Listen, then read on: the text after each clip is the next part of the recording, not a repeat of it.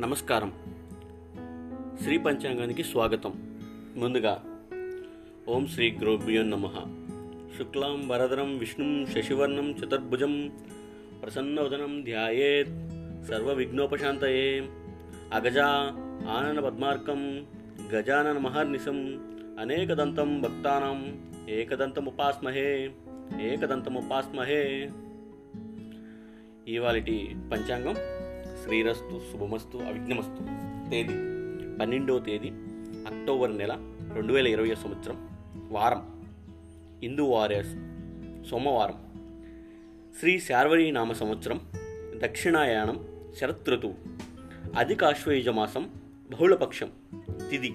దశమి ఉదయం పదకొండు గంటల పదిహేను నిమిషాలకు తదుపరి ఏకాదశి నక్షత్రం ఆశ్లేష రాత్రి ఎనిమిది గంటల ముప్పై ఎనిమిది నిమిషాలకు తదుపరి మఖ. యోగం సాధ్యం సాయంత్రం ఐదు గంటల యాభై ఒక్క నిమిషాలు తదుపరి శుభం కరణం. భద్ర విష్టి ఉదయం పదకొండు గంటల పదిహేను నిమిషాలకు. తదుపరి భవ రాత్రి పది గంటల ముప్పై ఏడు నిమిషాలు ఆ తదుపరి బాలువ. వజ్యం ఉదయం తొమ్మిది గంటల ముప్పై ఐదు నిమిషాల నుంచి పదకొండు గంటల పది నిమిషాల వరకు.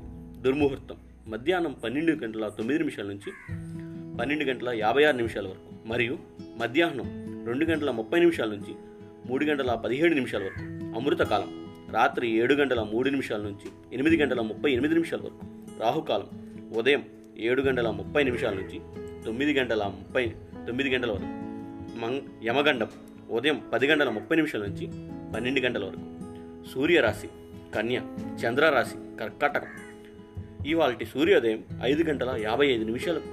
సూర్యాస్తమయం ఐదు గంటల ముప్పై ఎనిమిది నిమిషాలు ఈరోజు నేటి మాట సేవ.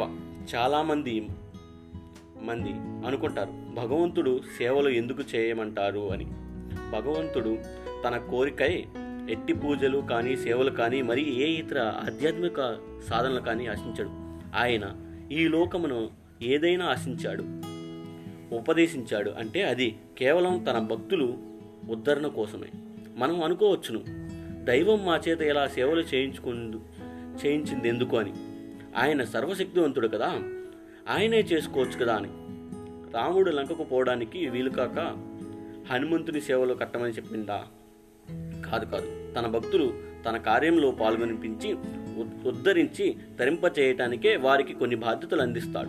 తన భక్తుల యొక్క శక్తి సామర్థ్యాలను లోకమునకు ఆదర్శ ఆదర్శమును చేకూర్చు నిమిత్తము తన సంకల్పంలో కొంత భాగం బాధ్యతగా అందించును. ఎవరో సేవలు చేస్తుంటే చూడడం కాదు. భగవంతుడు తన సంకల్పం నిమిత్తం ప్రత్యేకముగా ఓ ఏ ఒక్కరినో ఎంచుకోడు. అందరూ భగవంతుని చేత ఎన్నుకోబడిన వారే కనుక ప్రతి ఒక్కరూ చిన్నదైనా పెద్దదైనా వారి వారి శక్తి సామర్థ్యాలు బట్టి సమాజ సేవలు చేస్తూ ఉండాలి. సేవ చేయడం అనేది మన ఆత్మోద్ధరణకే కనుక బాధ్యతతో నిస్వార్థంతో సేవలలో పాల్గొంటూ ఉండాలి. తదుపరి జరగాల్సిందంతా భగవంతుడే చూసుకుంటాడు. శుభమస్తు సమస్త లోకాభిమస్తు